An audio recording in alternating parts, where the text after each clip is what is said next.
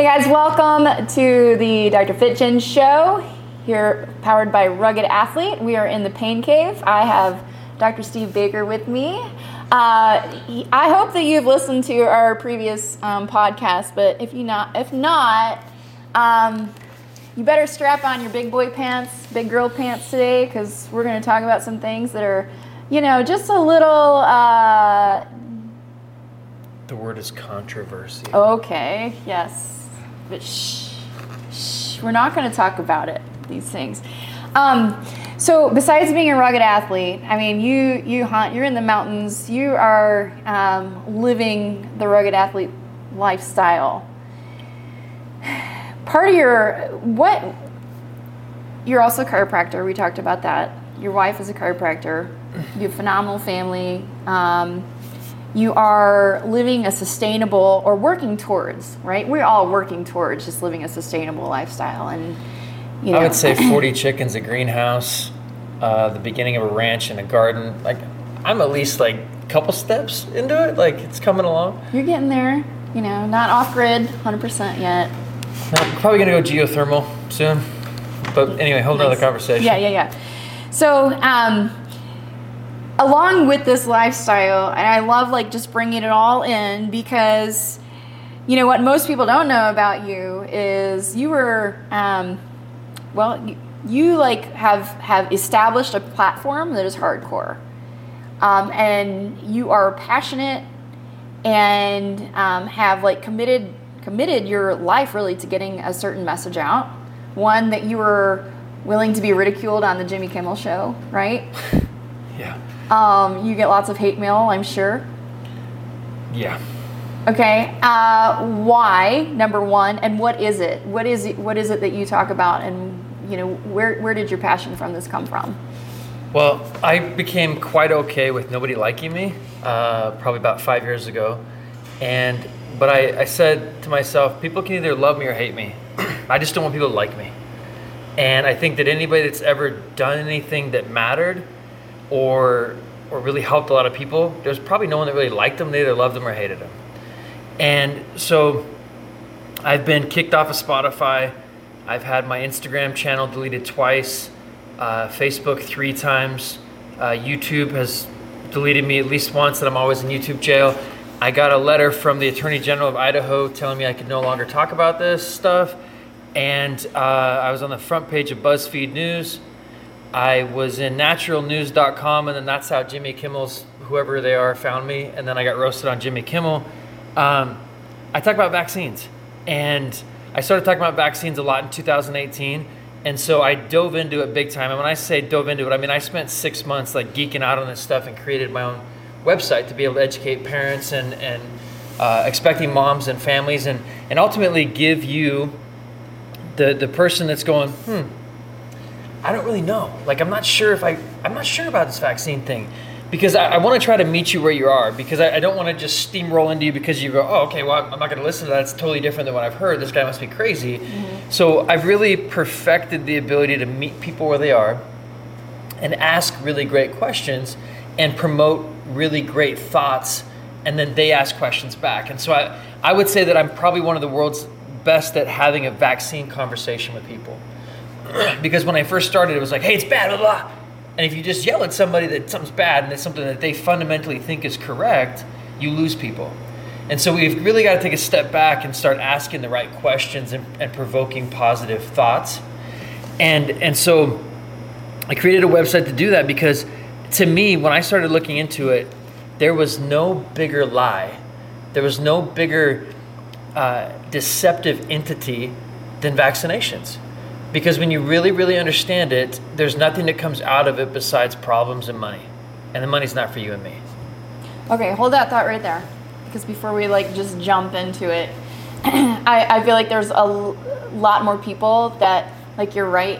Like before, there was like it's no question. Like, hey, you go, you get your kids vaccinated. Flu shots comes around every year. You go get it done. Like there's you're not even allowed to question it. You know, it was like this is this is what you do to to help yourself. maybe be 10% healthy. of people, maybe 10% of people in the United States questioned vaccines or didn't want any of them. And I would say that since the pandemic, Um, you'll, you'll notice that I, I put an L in there quite on purpose. Um, since that started, that number's gone up to at least 30% of people that, that don't want anything to do with it anymore because they've seen what's really behind the scenes. And that's that's probably one of the good things that actually came out of this. Is The main good people thing. are questioning, even though it's really tragic, is that we're not allowed to question.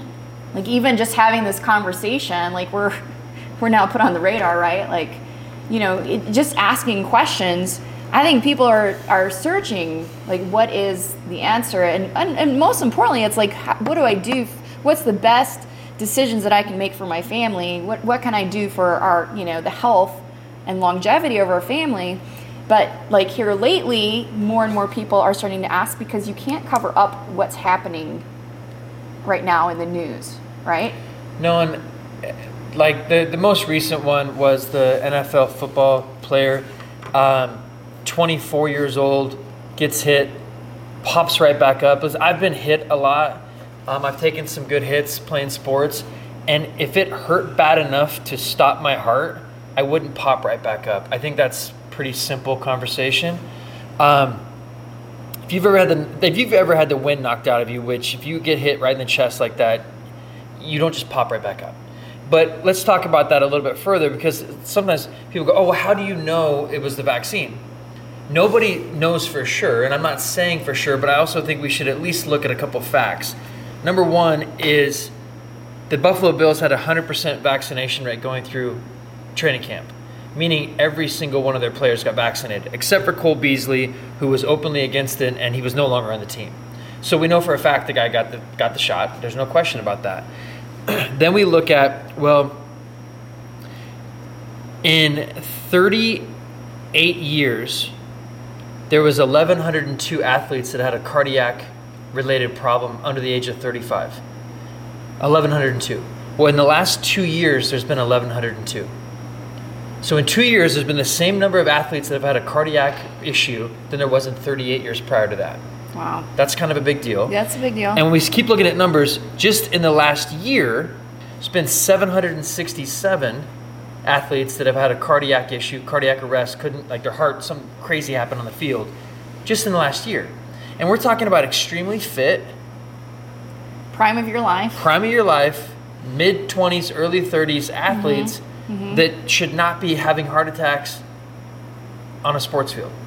And so, uh, to me, it's completely obvious, but at the same time, I want to try to walk through it like this. So again, I'm not steamrolling people. Yeah. Like you got to at least ask the question. Like, there's a there's no coincidence here.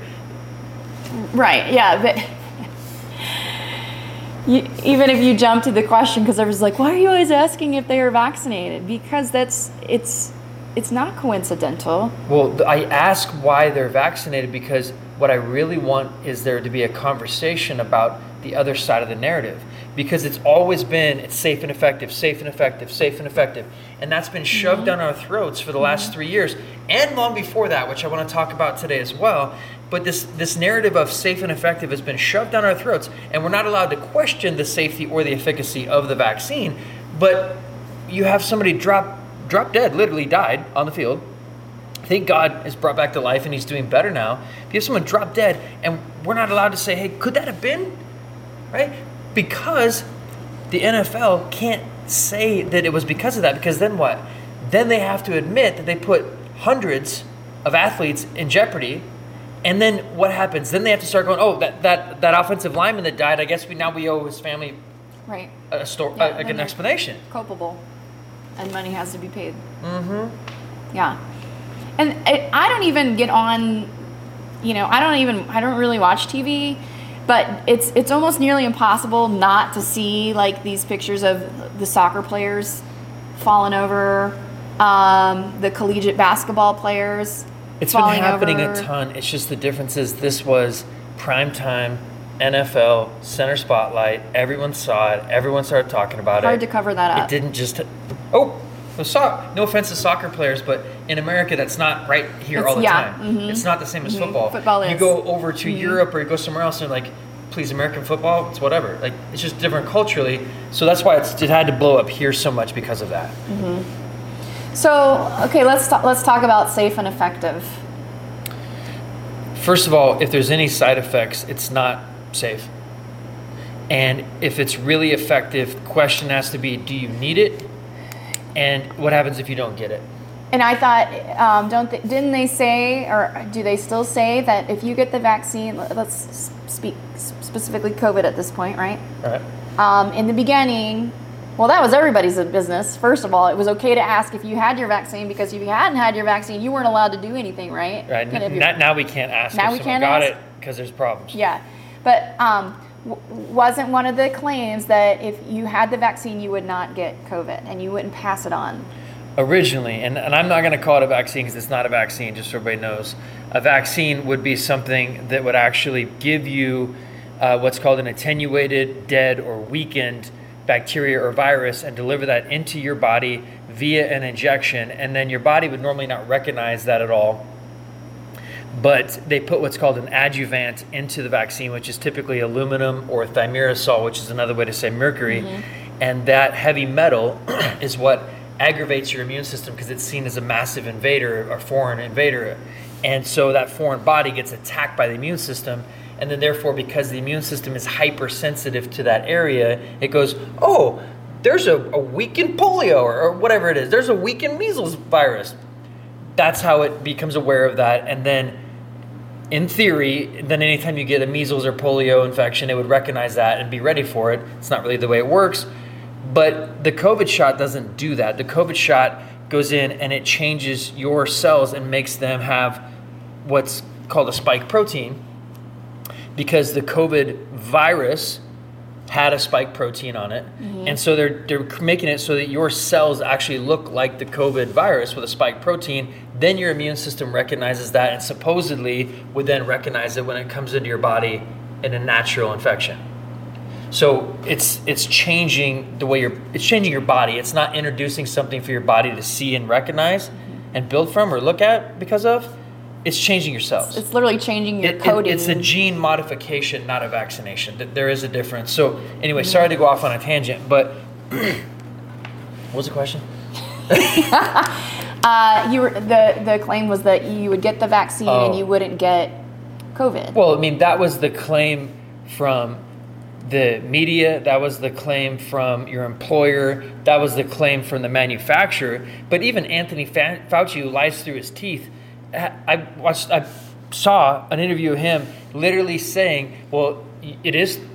You know, in theory, you can still you get the vaccine and still get COVID and pass COVID on. I mean, he was saying that early, and I was trying to show people like, like you still, same thing with masks, but uh, so yes, you can absolutely get the vaccine, still contract COVID, and still pass it on. You're, and at best, you're what, what's called an asymptomatic carrier, which means that you still have a virus in you, but you just don't even like feel it, and then you go and spit it up over everyone else. So actually, vaccinated people are more dangerous than unvaccinated people because at least people that are not vaccinated would recognize that. They would build a defense have the symptom of beating that because that's all the symptom is your body's actually in a fight to kill a virus and that's the byproduct of it.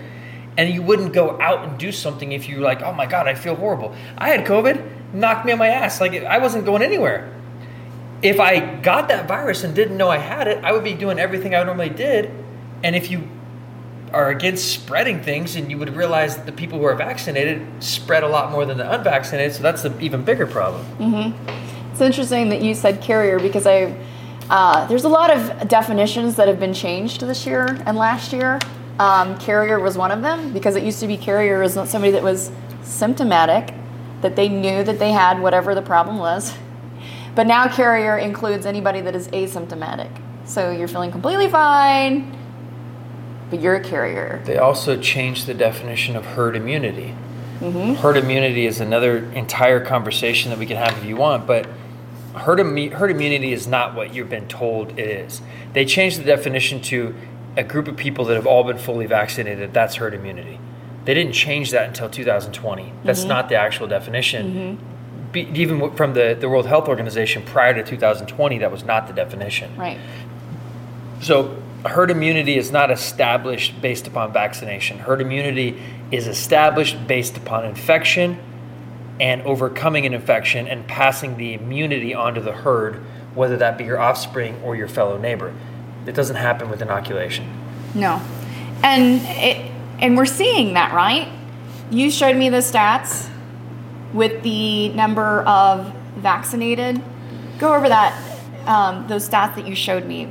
Yeah, we came across a, a graph in a study, and to paraphrase, what they did was they started looking at number of doses that each person had gotten versus infection or infected by COVID, number of times you've gotten COVID. Mm-hmm. And the graph goes like this, and the higher the dose, like the more you've gotten vaccinated, the more times those people were actually contracting COVID or testing positive for it. And the unvaccinated was right here.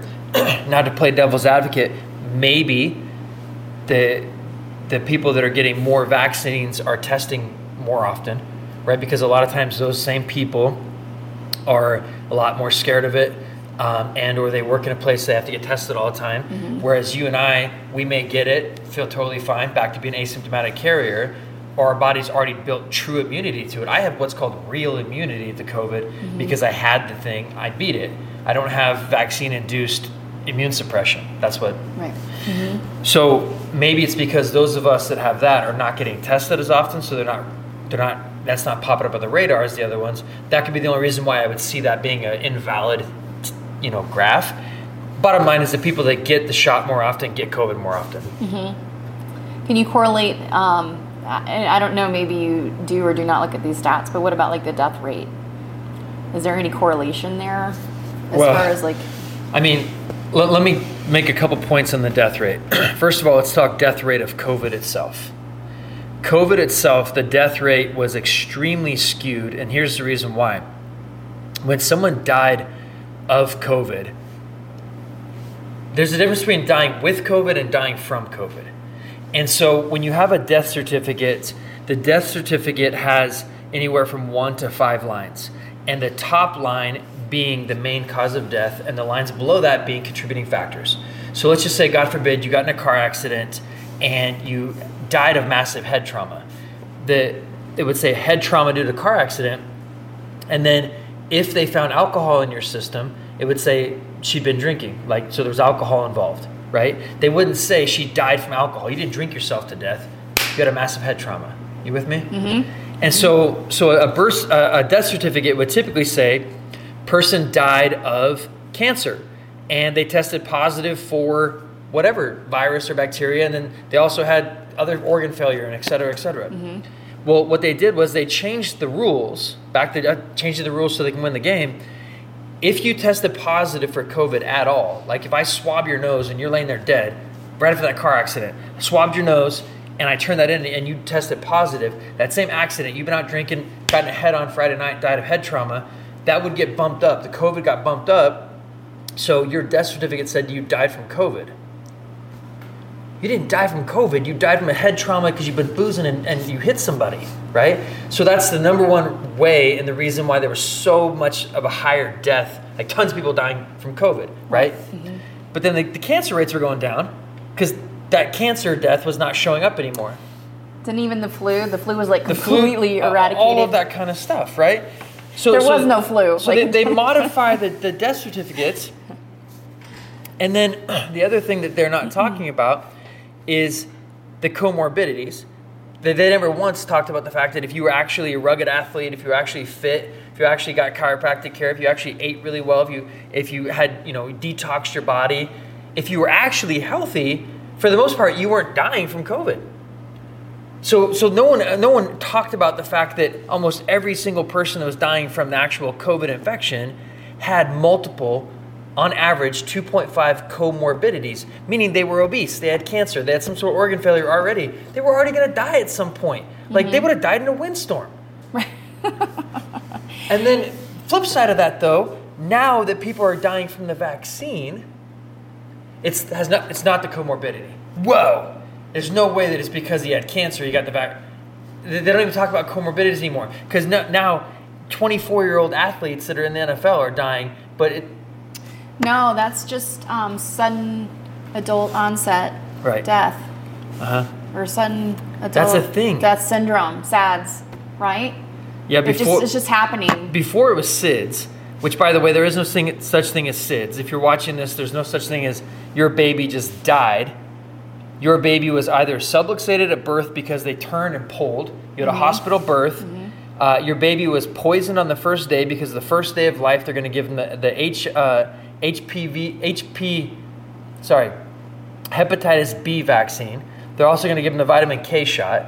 Vitamin K shot's not a vitamin; it's an injection that has more vitamin K you could ever need, and it actually has a black box warning, which they only put on the most dangerous pharmaceutical drugs. And the hepatitis B shot, a, neo, a, a, male neonate that gets the, the hepatitis B shot is three times more likely to develop autism. That's kind of a big deal. And do you know how you get hepatitis B? Yes. How? Dirty. Uh, Semen, saliva, and blood. At what point is a baby who's a couple hours old going to encounter any of those from somebody, and that person has to have hepatitis B? Yet they're going to vaccinate the baby with that right away. And do they treat their eyes in case of syphilis? Of course, there's got to be ointment. Of course, they got to wipe off all the white stuff that's on there. They got mm-hmm. being born in a hospital is more dangerous than most things you're ever going to do. Which, real quick, the um, this is in this is this is not unfounded. This is in manuals. Um, a, a baby's immune system doesn't even turn on until day 28. So they really have they don't even really know what reactions are occurring because they're giving these things on day one when the immune system doesn't even turn on until day 28 and so they can't go back and say okay well this is actually what's happening. This is what's modulating. They, they really have no clue. Do you know why they started giving babies the hepatitis b vaccine on day one? Because adults with hepatitis b were not getting vaccinated so they figured they would just go straight to the baby and try to bypass wow. the the people that were non-compliant. But so, unless and they do hepatitis B tests during pregnancy. Like when you're pregnant as a, as a mom, they do testing to make sure you don't have any sort of hepatitis. So unless you're a crack whore that, that skipped that week of testing and has a baby, like the chance of your baby's having hepatitis B is pretty much zero. Yet they do that. So from day one, you should be vac- you should be questioning the the narrative and the motive behind vaccinating your children. And that's been going on forever. It's just now more apparent because which, of COVID. Which goes back to risk, right? Like, so we, we were all thinking, like, uh, you know, one and two out of our family is going to die from COVID because that's like what the media yeah. was saying, where it's a, a 0.002%.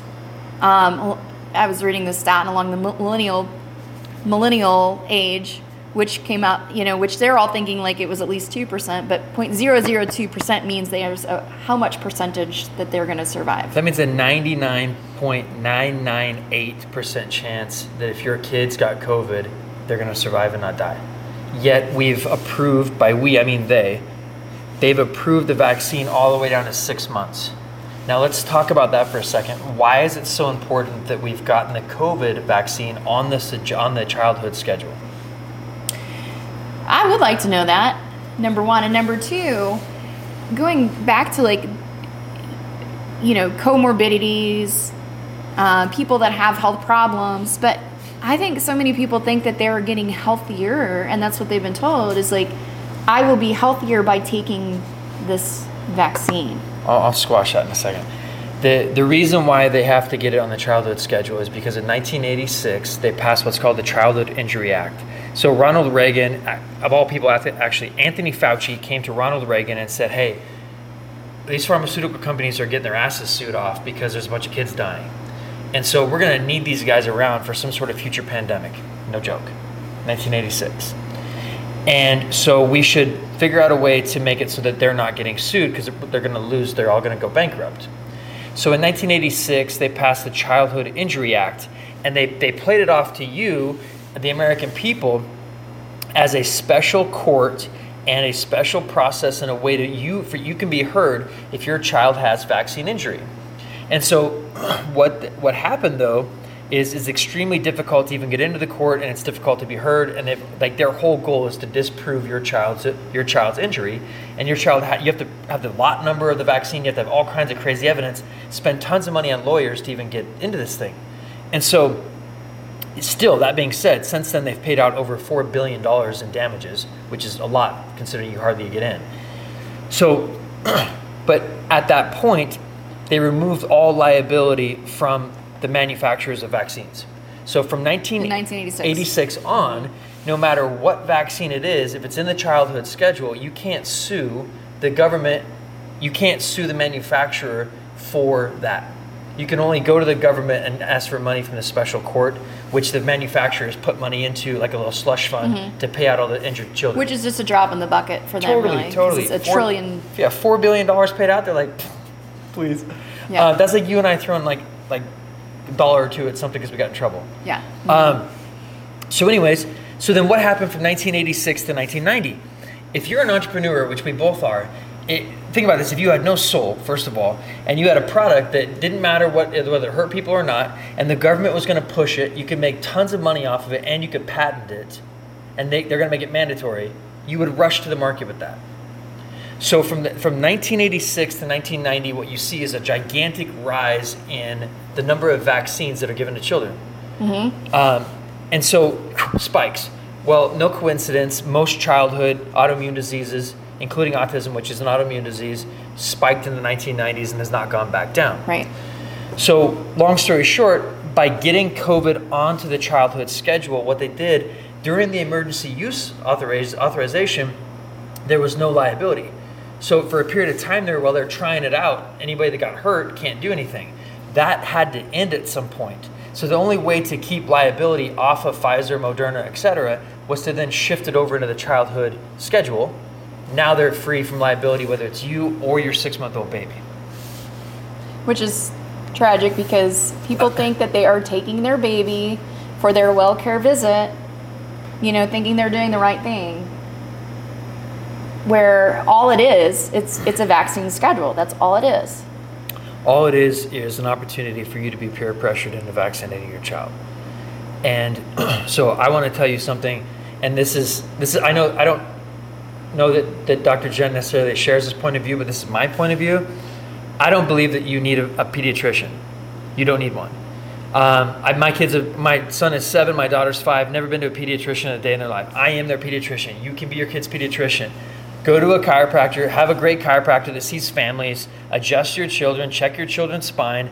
And if you have questions or health-related issues, go there and ask them first. And you know what? We have a hospital for a reason because when your children have a crisis or emergency, that's what they're there for, right? Mm-hmm. Yeah. You wouldn't run to your pediatrician if your child had a horrible emergency, anyways. You go to the hospital. Mm-hmm. So the, the pediatrician is not necessary unless you want to measure the circumference of their head and weigh them and compare them against whatever you're going to call healthy kids. It's not necessary. Even the whole comparison thing always floors me because I'm like, okay, so my baby's going to be the same as as that couple over there that they're both over six feet. You know, I, like my husband and I are short. We're not going to have big giant babies. I mean, Our son, my wife, I weigh 165 pounds. My wife weighs 120 pounds. Our son Isaiah was 30 pounds at nine months.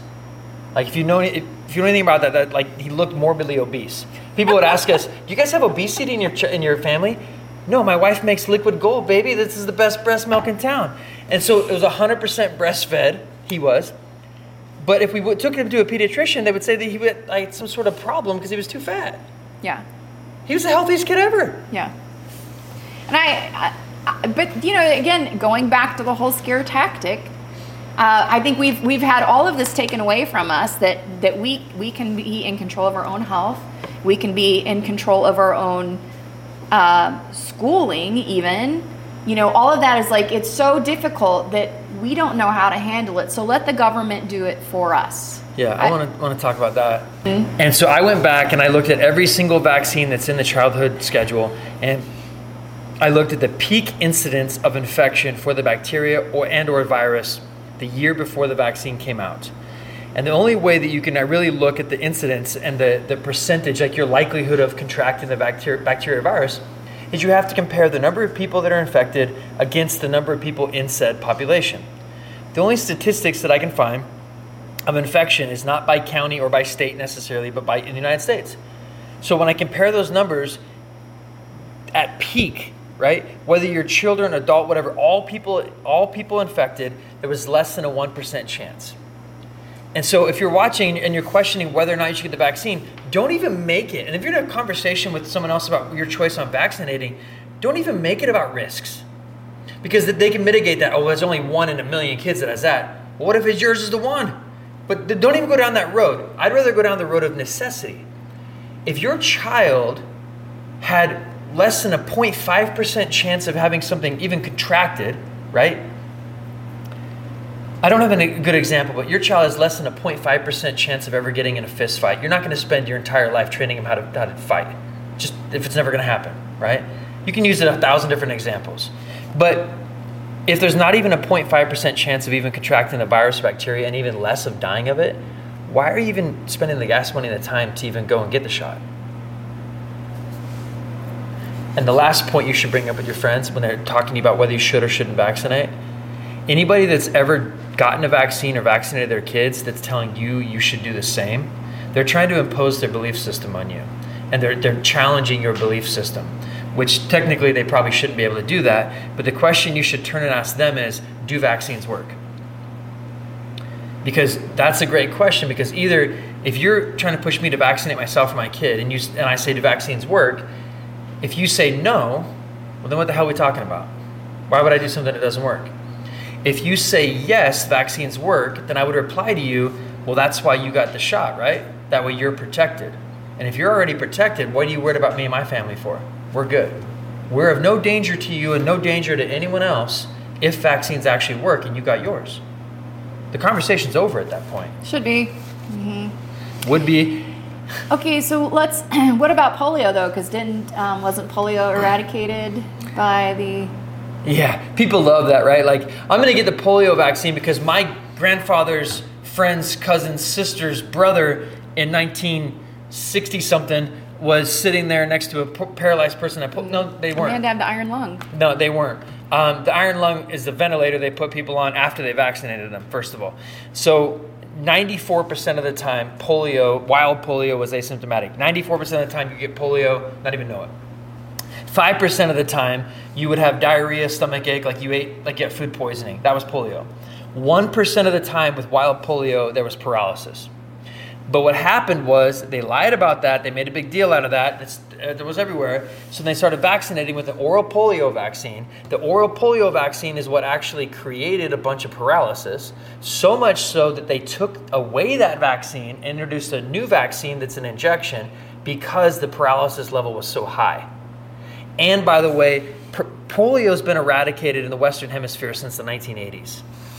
And if you go back and look at a certain website, which the links are in Project 180, I want to invite everybody to go get Project 180. It's goproject180.com. It's all your vaccine resources you're ever going to need.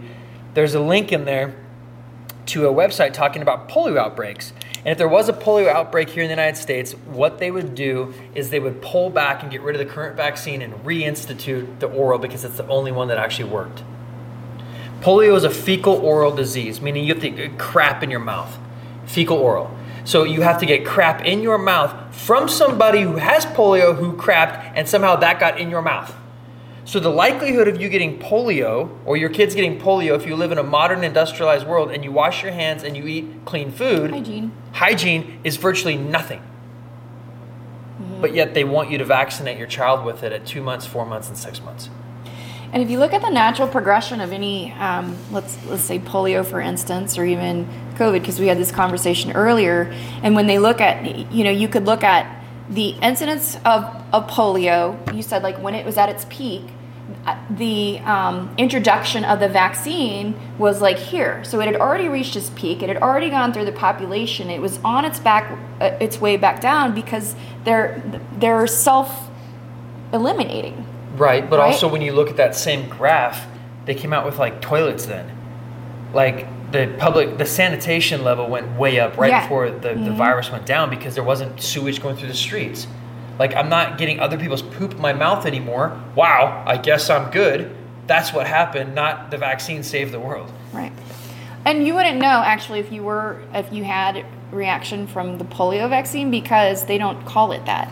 No, it's they called rename acute it it has a, some Milo, other name, Milo, whatever, cephalitis or something along those lines, which is, yeah. So um, that's saying that narrative's not new, right? It's just now people are like saying, let's talk about it. What do you do? You want to find out for more information? Go to goproject180.com. Um, you poured your heart and soul into that, and just helping people to just even create that conversation because I think there's a lot of people out here that just like don't even know the questions to ask or where do they even Yeah. you know start if you're watching this, you, you may be somebody that just, you know, you turn it off because you don't want to have the, the, the difficult conversation. But most of you watching or listening want to be able to have the facts and be able to create a stance so you can explain your own beliefs. And that's why I created GoProject180.com. Um, but again, most importantly, and what you and I always connect on the most and want to end the show with is is listen, if you're getting adjusted, if you're eating really well, if you're outside, you're creating your own food, you're teaching your kids, like we homeschool our kids, we, we teach them that they're supposed to be healthy, not sick. My son has a penis, my daughter has a vagina. They know that, right? It's, it may not be normal in this world today, but if you teach your family the way that God created you to, then you're going to have as intended outcomes. You're going to be healthy. You're not going to need to run to a needle or run to a pill or run to some other potion or lotion. Mm-hmm. The the the comorbidities then become almost non-existent None. No such thing. Yeah. So, I mean, if, if anything, basics, start with that. You know, start cleaning up your lifestyle, looking towards clean foods, clean fuels, clean fats, even, you know, those things. And then the other stuff is just outliers, really. So uh, I'm really excited that we can be a part of that coming up in the future as we are um, producing supplement line that is clean fuel sourced for you. Um, I'm excited for all the works that Dr. Steven Balker has. Um, check out his podcast as well, Living as Intended. Um, I am definitely going to be um, tuning in for sure. I'm excited. Do you have a certain day that those come out, or do they? Is it just? We, we release at least one a week, um, but no, there's not a specific day. Sometimes it's Monday, Wednesday, or Friday. I record a lot of videos with other doctors around the world, and then we just got to edit that and then get it out there. Love it. Okay. All right, guys. Um, see you next time here in the Pain Cave. And Dr. Steve, thank you so much for being here. Thanks for having me. Appreciate it.